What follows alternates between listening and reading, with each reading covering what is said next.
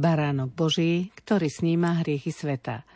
To sú slová Jána Krstiteľa, ktoré vyriekol, keď Ježiš prišiel za ním s prozbou, aby ho pokrstil. Čo to znamená krst, čo sa všetko skrýva za krstom Ježiša Krista, to nám v relácii v sile slova, ktorú práve počúvate, milí poslucháči, povie otec Marian Gavenda. Evangelium podľa Marka nám prečíta Jozef Šimonovič. Pokojné počúvanie vám želá Anna Brilová. Ján hlásal. Po mne prichádza mocnejší, ako som ja. Ja nie som hoden ani zohnúť sa a rozviazať mu remienok na obuvi. Ja som vás krstil vodou, ale on vás bude krstiť duchom svetým. V tých dňoch prišiel Ježíš z galilejského Nazareta a Ján ho pokrstil v Jordáne. V tom, ako vystupoval z vody, videl otvorené nebo a ducha, ktorý ako holubica zostupoval na neho. A z neba zaznel hlas. Ty si môj milovaný syn. V tebe mám zalúbenie. Vypočuli sme si Evangelium, dnes už máme prvú nedeľu cez rok, teda Vianočné obdobie sa skončilo a začíname obdobie cez rok práve krstom Krista Pána, ktorý opisuje evangelista Marek. Toto Ježišové vystúpenie na e, javisko dejín Markovom evaneliu začína neuveriteľne tým, že Ježiš sa postaví do rady hriešnikov ako jeden z nich a čaká na očistný krst. To bol krst pokánia, kde tí, ktorí vstupovali, aby sa dali Jánom pokrstiť, tak chceli vyjadriť túžbu, aby v tej vode bol zatopený starý človek s jeho hriechami, tak ako faraónovi vojaci sa utopili v Červenom mori, aby z vody vystúpil očistený a nový človek. Je to čosi, čo presahuje všetky predstavy a očakávania Mesiaša, aké mali vtedajší zbožní Izraeliti. Či už tí, ktorí si ho predstavovali ako mocného záchrancu z područia Rímanov, alebo aj tí, ktorí vnímali Mesiaša duchovne, ale ako toho, ktorý bude Bohom poslaný a pomazaný, aby priniesol spásu celému ľudstvu, ako to jasne hovoria predpovede Izaiaša a ďalších prorokov. A zrazu on vystupuje na javisko dejín ako ten, ktorý si stane do radu s riešnikmi a dáva sa očistiť. Vieme, že on toto očistenie nepotreboval, ale vzal na seba celú našu ľudskú hriešnosť. V tom je znova povedané veľmi veľa v tej vete, dal sa pokrstiť v Jordáne. Je to taká bežná veta, že možno si ju ani nevšimneme. Ale čo znamená dať sa pokrstiť v Jordáne?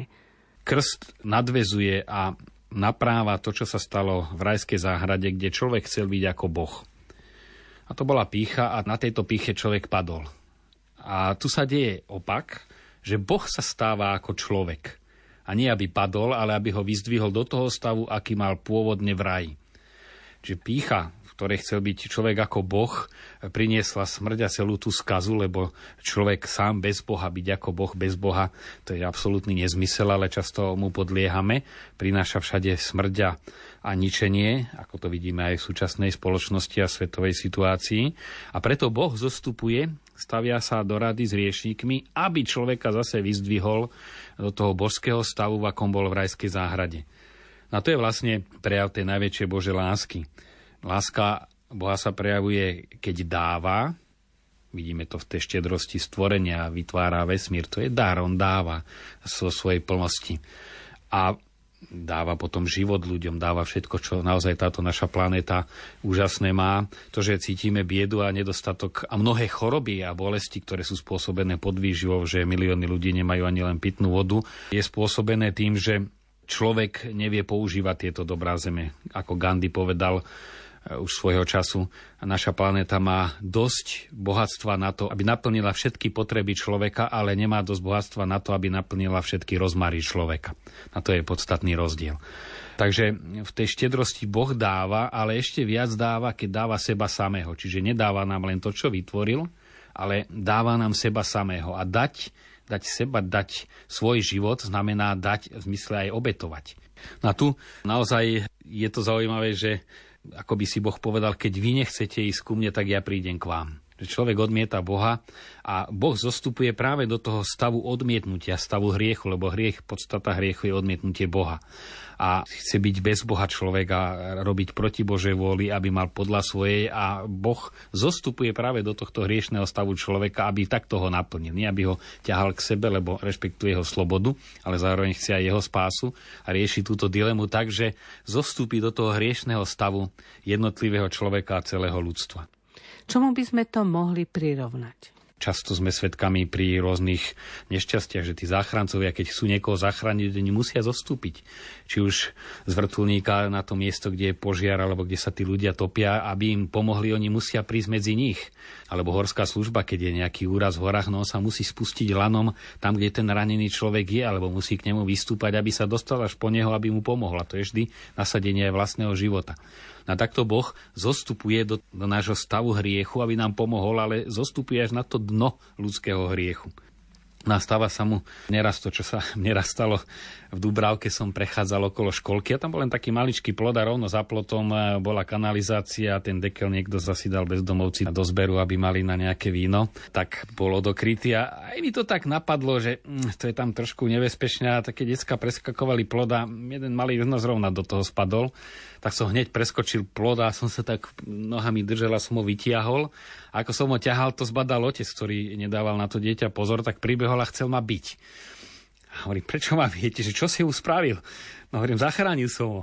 No tak niekedy aj Bohu sa to stane, mi to tak napadlo, že aj on nás zachráni, ešte ho chceme za to byť, že nám chce dobre. Tak e, ozaj neraz ten nevďak aj za to maximum, čo Boh spraví, že tú cestu až k nám odmeria do toho biedného stavu, my ešte v ňom neraz odmietneme.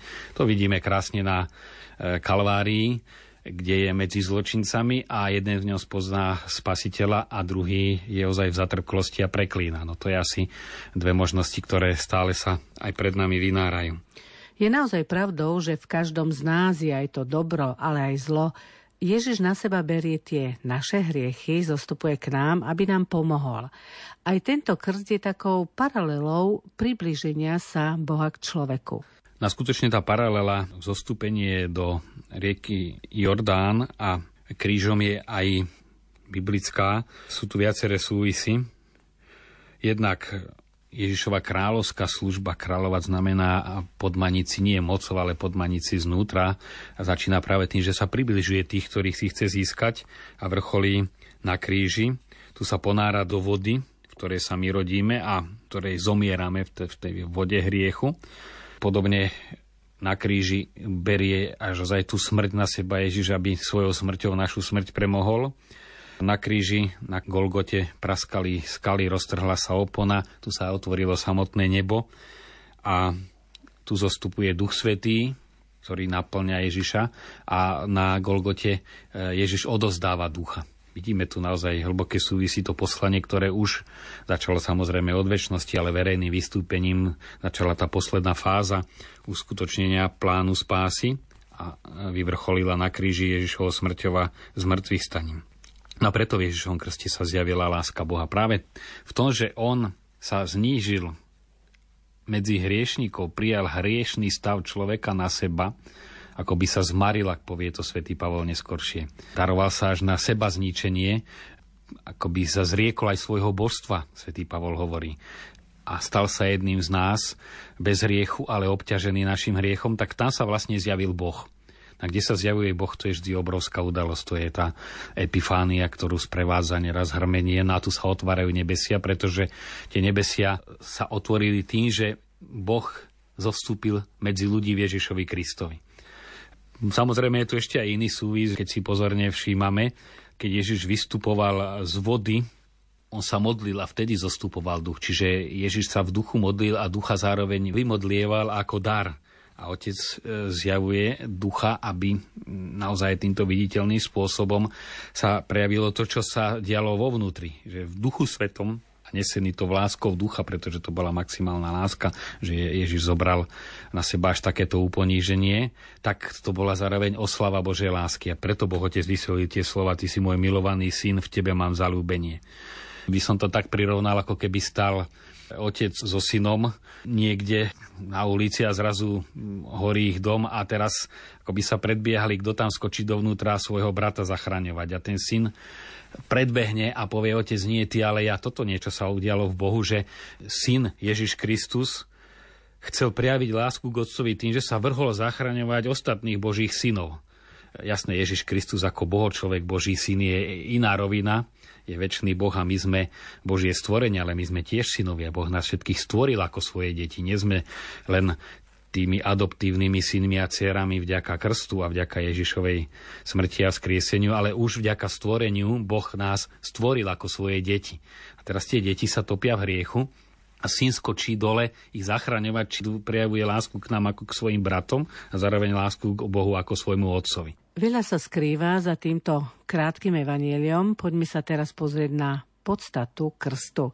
Aký je rozdiel medzi krstom, ktorým krstil Ján Krstiteľ, teda krstom vodou, a krstom Duchom Svetým? Je skutočne podstatný rozdiel medzi krstom, ktorým krstil Jána, ktorý aj prijal Ježiš Kristus od Jána, a krst ako sviatosť, ktorá je v cirkvi, ako ju udelovali hneď po zmrtvých staní, dávali sa pokrstiť, to je prvá sviatosť a hneď zostupoval Duch Svety. Vidíme, na Ježiša zostúpil Duch Svety a na tých, čo boli pokrstení, zostupoval Duch Svety. To bolo spojené s Turícami, preto aj počas obradov Bielej soboty, keď sa krstia dospeli, tak kňaz, hoci tam nie je biskup, má možnosť udeliť aj sviatosť birmovania lebo to je nerozlišne spojené. Napokon grecko-katolíci príjmajú e, Ducha Svetého a birmovku už počas krstu. To je starobilá tradícia, že prijatie Ducha Svetého je nerozlučne spojené s krstom, i keď my to máme v našej náboženskej praxi rozdelené do dvoch sviatostí, ale to vždy tá istá Božia milosť, ktorá sa rôznym spôsobom v jednotlivých sviatostiach dáva. V prípade Ježiša samozrejme sa to spája tieto dva krsty. Očistný, ktorým, ako sme už hovorili, prijal na seba našu hriešnosť a išiel sa dať očistiť ale zároveň tým, že on ako Boh prijal našu hriesnosť, nás začal vykupovať. Čiže to už bol aj krst, ktorý prinášal vykúpenie, ktorý prinášal očistenie od hriechu vnútorné pre všetkých. Ježišovi sa to spája. No ale už my musíme rozlišovať, tí ostatní ľudia, ktorí prichádzali k Jordánu, tak to ponorenie do vody bolo podmienené ich vnútorným rozhodnutím zmeniť svoj život. Samotné ponorenie neznamená nič, len človek, že sa okupe, ale to predchádzalo Jánovo kázanie, to predchádzala túžba zmeniť život. Vidíme to z toho kontextu, sa pýtali Jána, čo máme robiť a potom sa dávali pokrstiť. Čiže chceli vyjadriť na vonok tú zmenu, že chcú zanechať starý život a chcú ožiť pre nový, na morálnej rovine. Pri krste, akým sme pokrstení a stávame sa kresťanmi v ktorejkoľvek cirkvi. Tá podstata krstu buď je to krst a je len jediný krst, alebo to nie je krst. Na krst je to vždy, keď sa buď ponára človek do vody, alebo leje voda a odznejú tie slova ja ťa krstím v mene Otca i Syna i Ducha Svetého. Vtedy je človek pokrstený a stáva sa kresťanom či v nejakej anglikánskej církvi, v pravoslávnej alebo e, ktorejkoľvek inej tejto denominácii, kde sa krstí v mene Otca i Syna i Ducha Svetého. Tá podstata je tam, že sme naozaj, ako hovorí svätý Pavol, naštepení na Ježiša Krista, ten Boží život a spojená ľudská prirodzenosť s Božou žije ako nový človek. Pri krste sa ľudská prirodzenosť moja alebo každého z nás spojila s Božou a vznikol Boho človek, Boží človek Čiže úplne nové stvorenie a to nie len nové v morálnom zmysle, že chceme byť trošku lepší, ale nové podstato. Podstatne nové stvorenie. A my sa skôr máme snažiť žiť podľa toho, čím sme sa stali. Čo je podstatné, čo pôsobí pri udeľovaní krstu? To podstatné je práve pôsobenie Ducha Svetého v duši pokrsteného. Či už ide o dieťa, alebo ide o, o dospelého. Tak eh, pri udelovaní sviatosti Duch Svetý, ktorý aj v samotnej Najsvetejšej Trojici je tým spojivom medzi Otcom a Synom, aj cez sviatosti práve spája a ponára nás do života Najsvetejšej Trojice.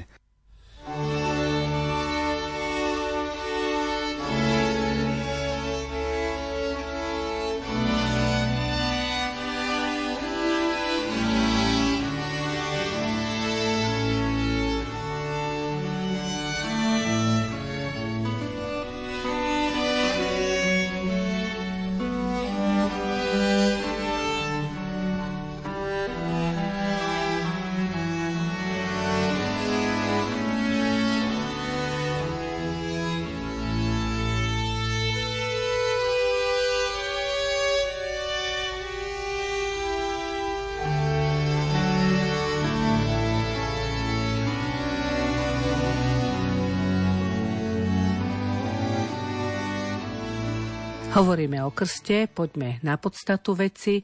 Čo sa deje pri krste, otec Marian?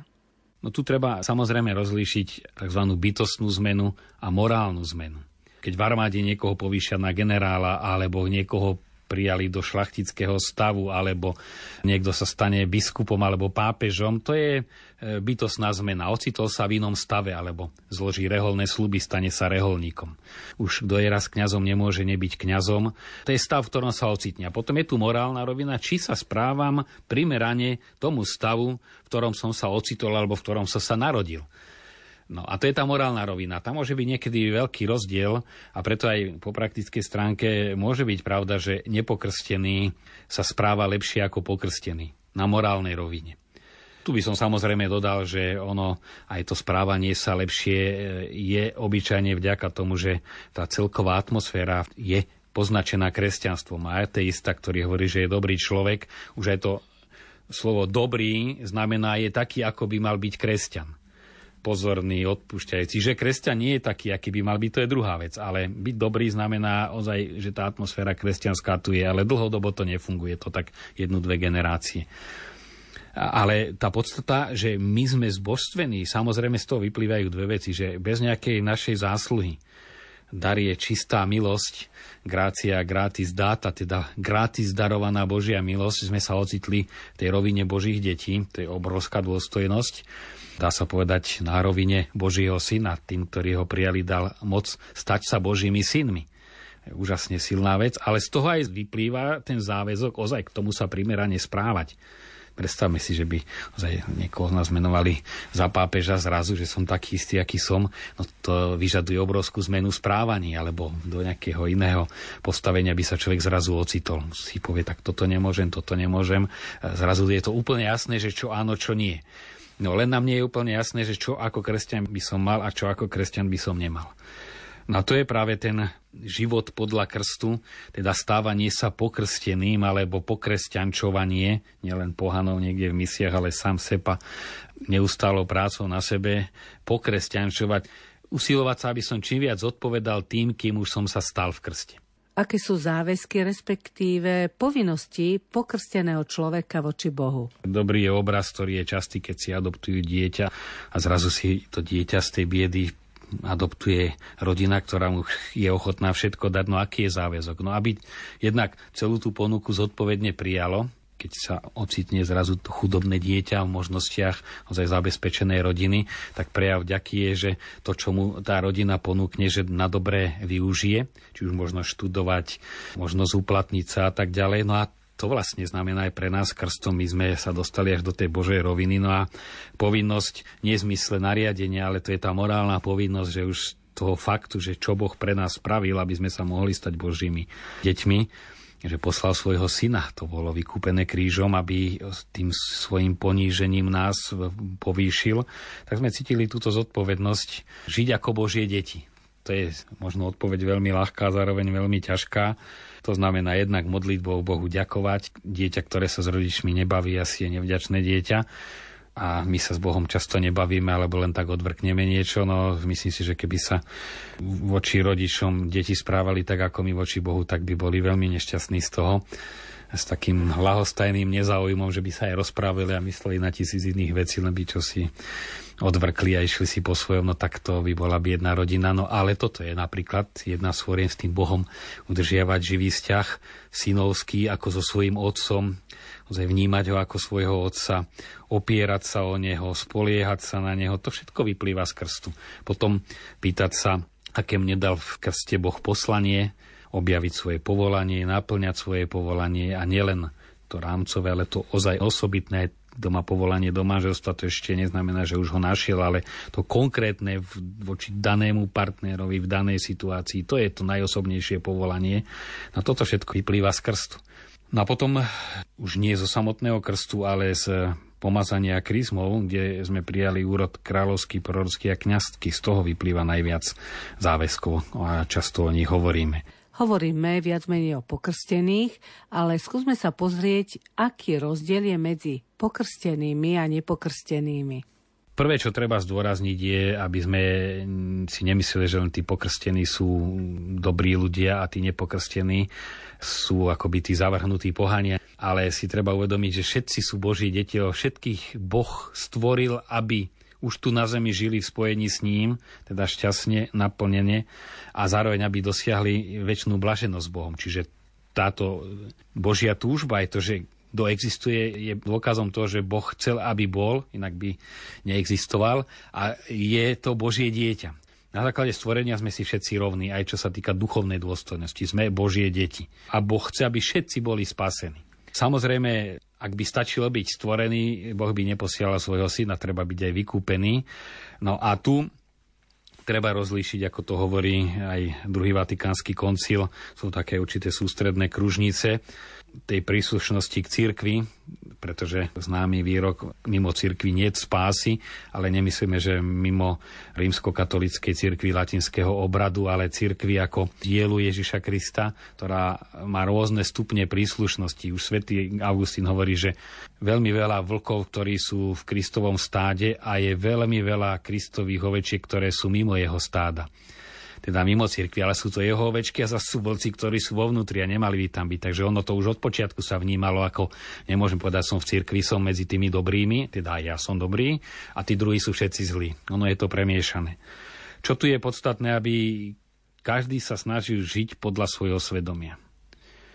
Samozrejme aj tu to nenažité, to očisťovanie bude prebiehať, ja si myslím, v podstatnej miere až v očistci, že to bude priestor, keď precitneme. Málo sa o tom hovorí, ale to je jedna veľmi dôležitá etapa v živote každého človeka a my ju tak už len berieme ako cez jednu miestnosť prejsť a už potom buď bude nebo alebo peklo. Ale teda nebo po oči si môže iba byť podľa klasickej náuky cirkvi, ale to len také čosi, že cez čo prejdeme. Ale to určite nepomerne dôležitejšia intenzívnejšia vážnejšia etapa než celý ľudský život. No a tam, ako sa vysporiadajú aj tí, ktorí nie sú pokrstení a ako tam precitnú, či žili podľa svojho svedomia. No a potom v dnešnej dobe sa budú musieť voči Kristovi nejakým spôsobom postaviť, lebo pri súčasných technológiách sa spovedať, ja som o Kristovi nič nepočul, je dosť obťažné, pretože aspoň tá možnosť dozvedieť sa o ňom je veľmi rozšírená. V dnešnej dobe mnohí odmietajú Krista, ale Možno je to len návonok, možno neodmietajú Krista ako takého, ale možno odmietajú tú karikatúru, ktorú z neho robíme, možno aj my kresťania. To v tých rozhovoroch, keď sú mnohí takí zatrpklo nepraktizujúci, teda nie je z nejakej lahostajnosti, že ich tomu nikto neviedol, alebo ozaj hustili do nich demagogicky, že je to nezmysel, tak e, títo ľudia obyčajne odmietajú či už Boha, Ježiša Krista, alebo aj církev, ešte častejšie církev, nie pre tú podstatu, ale preto, že my sme im ju spotvorili svojim správaním. Či už veriaci, alebo kňazi. Keď toto, tak to teda radšej nie. A majú pravdu svojím spôsobom. Preto ateizmus ako kritika církvy hrá veľmi dôležitú rolu v očiste církvy. Práve preto, že jej hovorí, čo by nemala robiť. Napokon aj bulvár svojím spôsobom sa neposmieva z kresťanov za to, že sa modlia. Bulvár roznesie kresťanov vtedy, keď robia niečo, čo by ako kresťania robiť nemali, alebo keď sa modlia tak, že nejakým uleteným spôsobom. Tak ono, aj keď drasticky, eh, Boh si vie nájsť prostriedky a je tak božský mocný, že aj týmito prostriedkami, ktoré nemusia mať vždy dobrý úmysel, ale konečnom dôsledku mu poslúžia na ten cieľ, ktorý on sleduje a nie vydavatelia nejakých bulvárnych časopisov alebo majiteľia bulvárnych televízií. Či chce, alebo nechce, všetko musí Bohu slúžiť. A neraz čím viac mu vzdorujú, tým viac mu slúžia. Zoberme si intenzívne obdobia prenasledovaní, to bola najsilnejšia očista cirkvi. Tí prenasledovatelia veľmi očisťovali cirkeva, upevňovali a prehlbovali. Ako táto sviatosť krstu pôsobí a ako je to v prípade, keď je to len formálna záležitosť, ako nakoniec e, v praxi to častokrát vidíme? Samozrejme, sviatosť nepôsobí automaticky, že príjmem sviatosť a hneď sa stanem svetý. To by sme boli všetci, ale za vedomej spolupráce, rozumu, vôle, citov. No a udeliť sviatosť tam, kde nie je žiaden predpoklad, že ten dar sviatosti sa bude rozvíjať. A keď ide o dieťa, takže bude dieťa k tomu vedené, tak ako e, by bolo nezodpovedné porodiť dieťa a nechať ho niekde len tak pohodené, ale teda každý rodič sa snaží to dieťa udržať pri živote, takisto aj dať dar krstu tam, kde absolútne nie je o to záujem, tak e, tam naozaj platí tá zásada radšej počkať. No a tu sa bijú dva argumenty. Možno aj práve naši posluchači majú dojem, že jeden kňaz povie tak, druhý tak. Ono nie, že by boli nejednotní, tu sú dve kritéria. Niekedy si kňaz povie, dobre, dajme šancu tej Božej milosti, už keď bude pokrstený, tá Božia milosť bude pôsobiť a dúfajme, že si nájde svoje cestičky. No neraz si nájde, veď keď si zoberieme, ako krstil svätý František Saversky v tej Indii, no ruka ho bolela, tie deti sa ledva vedeli prežehnať tiež. To boli začiatky, kde ale samozrejme sa to zrniečko Evanelia zasialo a tej sviatosti a pôsobila. Na druhej strane iný pohľad hovorí, že e, zase keď príliš lacno pokrstíme, jednak je to nezodpovedné voči tej sviatosti, ale hlavne ten človek si povie, už som pokrstený, už to mám na poriadku, kým keď nie je pokrstený, stále kde si ho to nutí povedať, ja som nepokrstený. Čiže čo si, keď už príde na otázku viery, čo si so mnou vie, čo nie je v poriadku. A to ten človek vycíti, keď príde na tému, ty si kresťan, nie, ja som nepokrstený. Čiže som nie pokrstený, čo si mi chýba. A to vedie predsa len ten krst hľadať. Tu treba samozrejme zvážiť, že tie základné aspoň istoty tam musia byť, keď sa udeluje sviatosť. Aspoň tá základná morálna záruka, že niekto sa zavezuje o to dieťa sa postarať. Ja si myslím, že tieto dva extrémne prístupy rieši naozaj dobrá katechéza či už kniaza, že sa s tými ľuďmi porozpráva, že si s nimi sadne. Mám skúsenosť, že veľa sa dá, keď sa im to vysvetlí, alebo povie, viete čo, vy buďte priatelia tejto rodiny, ale krstnú mamu nech si dajú niekoho iného a nielen vy nemôžete byť krstná mama, lebo nechodíte do kostola, ako chcete naučiť. No, keď takto povieme, tak odídu. Ale keď sa povie, viete, však vy môžete byť priatelia, ale zavolajte si ozaj, aby do kostola to dieťa naučil chodiť niekto, kto tam chodí. Ja obyčajne poviem, viete, keď chce niekto učiť francúzštinu, musí vedieť po francúzsky. Môže byť dobrý človek, ale kto nevie francúzsky, má francúzštinu nenaučí. A takisto, kto chce sa zaviazať, že privedie dieťa do života viery a nechodia ani do kostola, ani sa nemodlí, no tak to nesplní to, to je logika. Keď sa to polopate povie, tak myslím, že ľudia aj vycítia, že je to tak. A im poviem, viete, práve preto, aby krz nebol fraška, tak najskôr sa vy zamyslíte, aby nebolo, že veď aj pokrstení to a to mnohí kritizujú. Keď ide o církev, kritizujú, čo všetko pokrstení robia, ale keď ide o ich vnúča, tak sú prví, ktorí chcú, aby bolo pokrstené a keď kňaz dá nejaké požiadavky, tak sú prví, ktorí na toho kňaza nadávajú. Veľmi častá situácia. No ale východisko vidím naozaj v tej dobrej katechéze, v prístupe. Nemôžeme si myslieť, že sa nám hrnú zástupy, ako niektorí kňazi majú ešte túto mentalitu, aj to idú pretriedovať. Nie, za každým tým, kto prichádza, je osud väčší, aj rodičov, aj dieťaťa, veľmi citlivo byť radi, že vôbec ešte prišli. No a hľadať naozaj prístup. O krste, o praktických otázkach okolo krstu by sa dalo ešte dlho rozprávať. Žiaľ, čas relácie v sile slova sa naplňa. Požehnaný nasledujúci týždeň vám želajú otec Marian Gavenda, od mixažného pultu Matúš Brila a od mikrofónu Anna Brilová. thank you